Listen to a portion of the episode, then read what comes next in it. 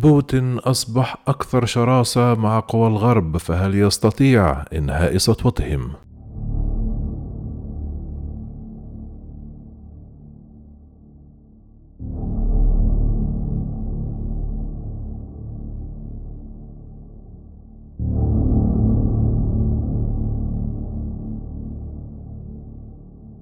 مع ارتفاع التهديد الروسي على الدول المتجاورة واتباع فلاديمير بوتين نهجا أشد صرامة مع قوى الغرب فسر خبراء في العلاقات الروسية الأمريكية نظرية نهاية قوى الغرب.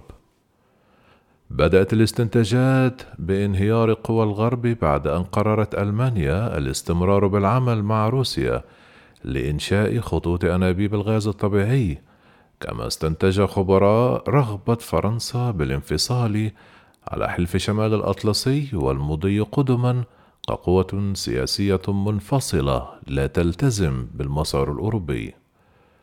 أشار مايكل كيمينجينغ الأستاذ في الجامعة الكاثوليكية الأمريكية أن الخلافات الغربية حول قضية روسيا وأوكرانيا ليست أمرا جديدا وأن الخلافات كانت تطرأ بين الحلفاء في السابق وصرح بأن فرنسا نأت بنفسها رسميا عن حلف الناتو خلال الحرب الباردة وشهدت أوائل الثمانينيات احتجاجات حاشدة في ألمانيا وأماكن أخرى حول نشر الصواريخ الأمريكية في أوروبا.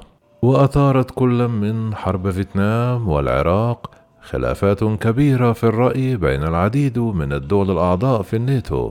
لذلك لا يوجد شيء جديد بشأن اختلاف الأجندات والنهج بين الحلفاء.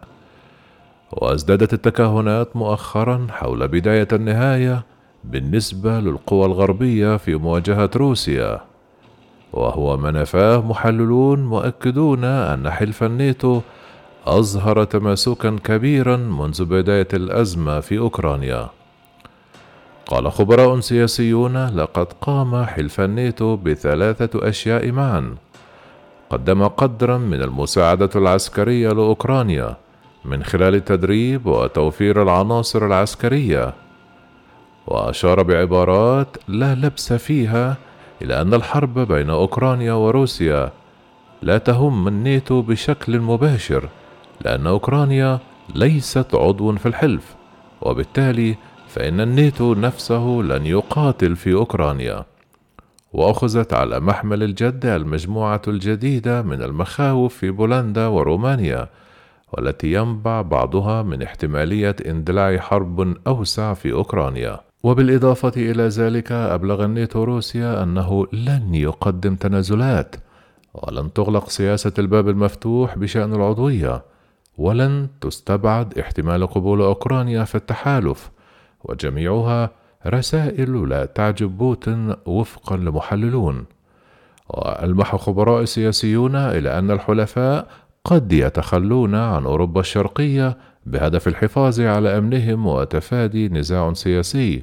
وقال كيمينج يضم التحالف ثلاثين عضوا له حدود شرقية ضخمة وغير مستقرة.